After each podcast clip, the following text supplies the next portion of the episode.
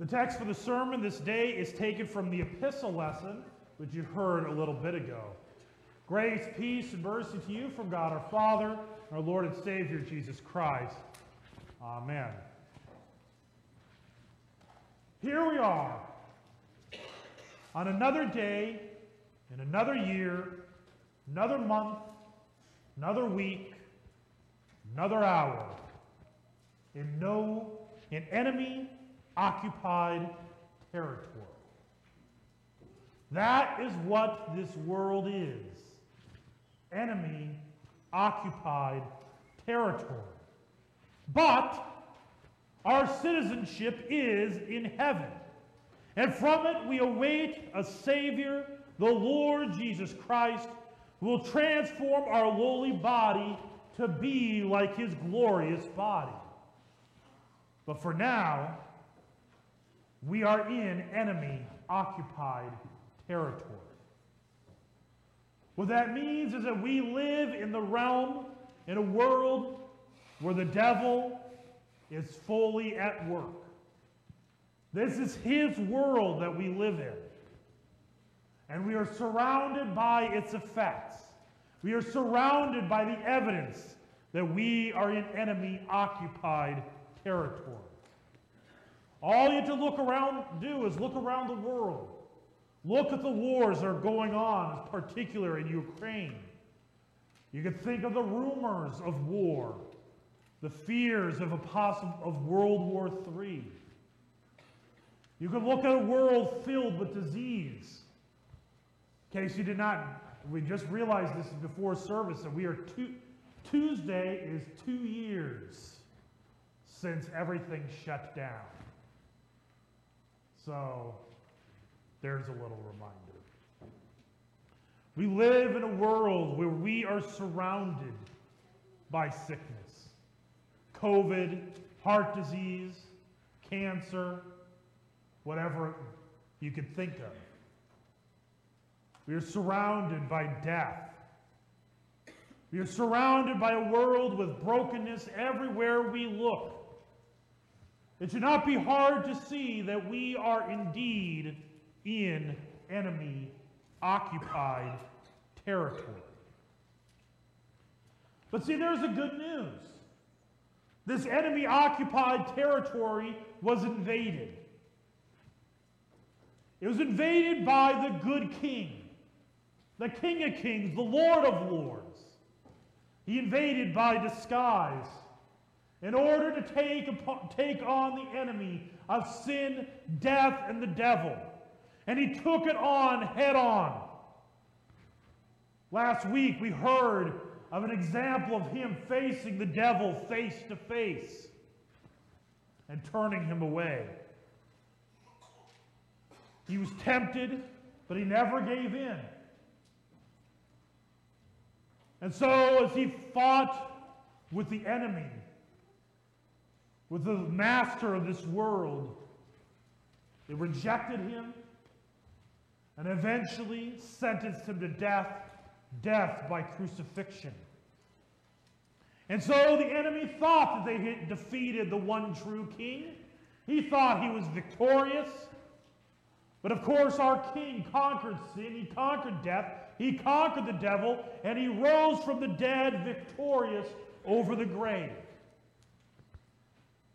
And so, for you, as you dwell in enemy occupied territory, there's a day that the good news, the wondrous message of his deeds, came to you. Whether it was proclaimed to you in a, in a sermon or somebody out reaching out to you, or was through the waters of baptism, you received a certificate. You received a seal. You received a promise that your citizenship is in heaven. And from it we await a Savior, the Lord Jesus Christ, who will transform our lowly body to be like his glorious body. All three of our scripture readings are reflective of this reality of enemy occupied territory. For indeed, You are citizens of heaven. And since you are in enemy occupied territory, you don't quite ever fit. As I've said many times, you're not normal. Jeremiah, when he warned of the people of Israel that destruction would come their way if they did not repent, what was their reaction? Was their reaction, oh, that's great news. We repent and we totally help welcome your message. Nope. Their answer was, you shall die. This man deserves death, the, deserves the sentence of death because he has prophesied against this city as you have heard with your own ears. Jesus, in the gospel lesson, he said, he was told that get away from here, for Herod wants to kill you. Jesus said, O Jerusalem, Jerusalem, the city that kills the prophets and stones those who are sent to it. How often would I have gathered your children together as a hen gathers her brood under her wings, and you would not? The epistle lesson. Paul, writing from prison. He's in prison because he is a Christian, because he confessed the resurrection of the body, the resurrection of Jesus. And so as he writes from prison, he says, Many of whom I have often told you, and now tell you even with tears, walk as enemies of the cross of Christ. In other words, these are those who they're faithful. They believe, they confess Jesus is the Christ, but they abandoned. They rejected the message and stand as enemies. This reality gives tears to Paul. The hymn that we just sang, the beginning of the service, I talked about the third verse. But the hymn that wrote, the writer, his name is Martin Schalling. He, wrote, he lived in the 16th century and he was a Lutheran pastor. And pretty much every town he was in, he got kicked out of. Why? Because he was preaching salvation by grace through faith alone. He was teaching that baptism saves. He was teaching that in the bread is the body of Jesus, in the wine is the blood of Jesus given to you for the forgiveness of sins. And those who taught that it only represents the body, those who taught that it represents the blood, those who taught that baptism is an act of obedience but doesn't save, repeatedly threw him out of those cities. And so this is why he writes in verse 2 Lord, grant that I in every place, notice every place because he keeps moving from place to place because he keeps getting thrown out may glorify thy lavish grace and help and serve my neighbor. Let no false doctrine me beguile. Let Satan not my soul defile. Give strength and patience unto me to bear my cross and follow thee. We are indeed in no man's land. We are in an enemy occupied territory.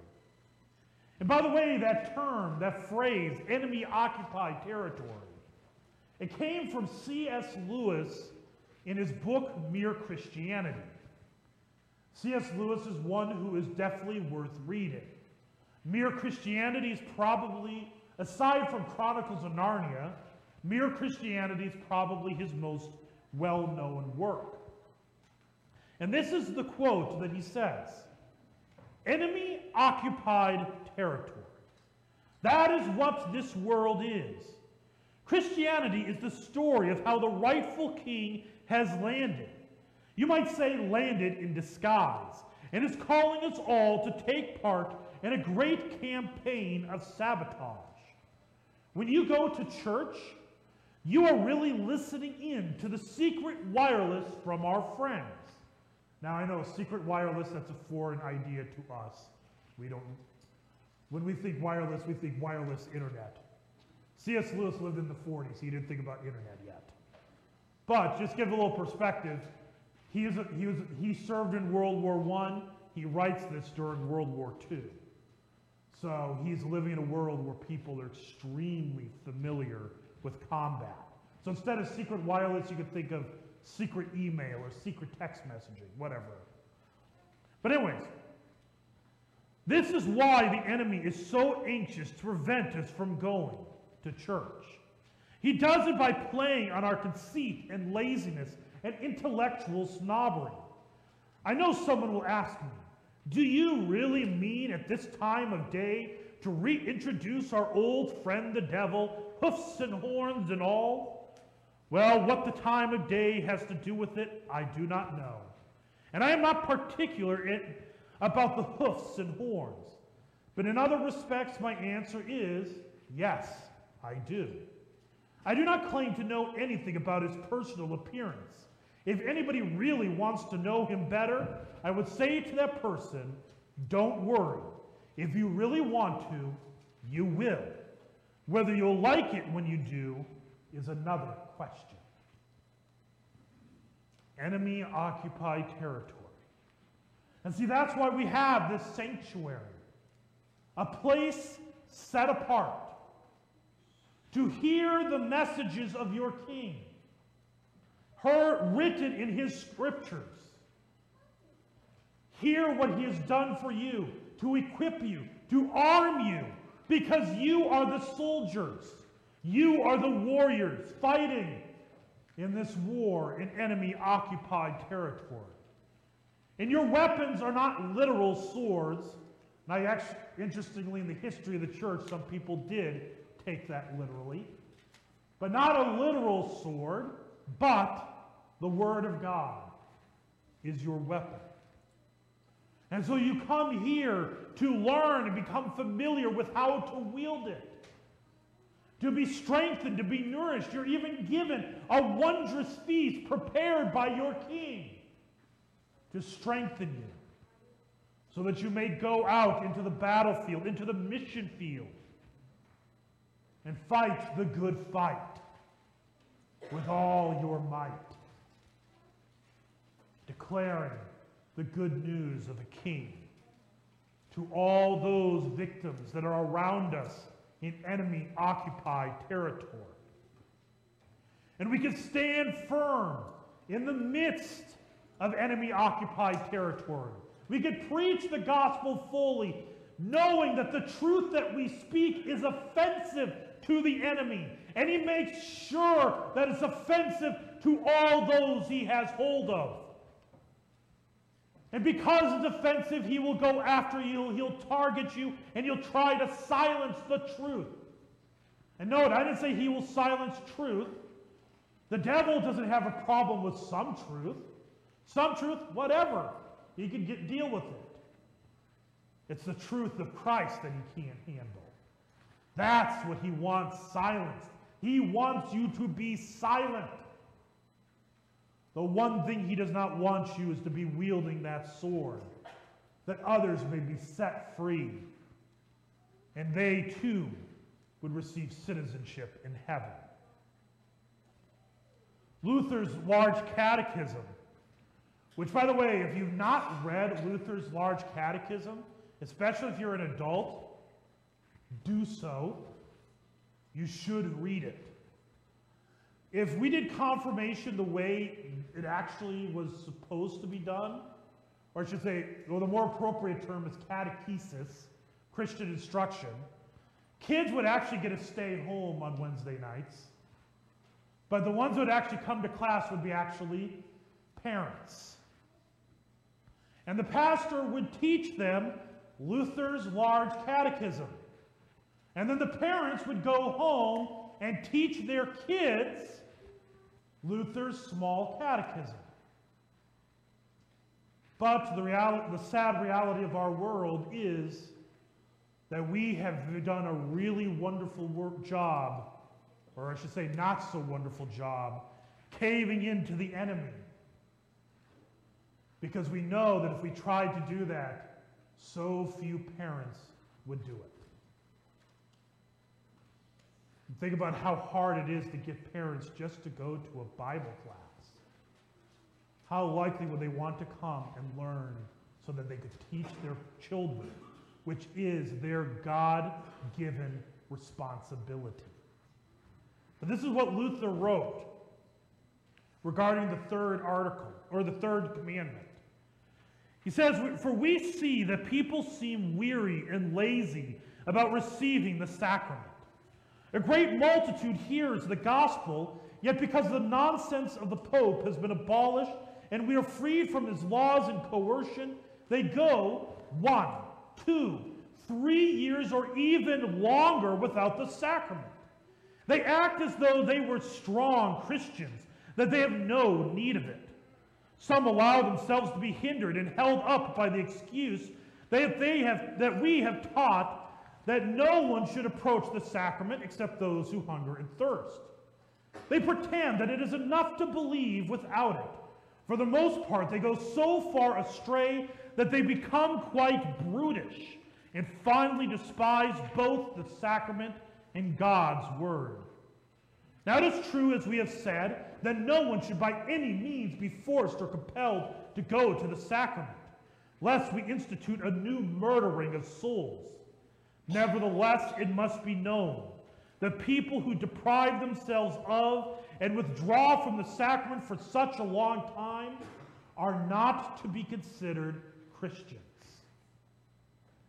For Christ has not instituted it to be treated as a show. Instead, he has commanded his Christians to eat it, drink it, and remember him by it. The clever ways the devil has worked on us and kept us from the supper. Going back to that epistle, where Paul talks about those who walk as enemies. It happens so many confirmation Sundays.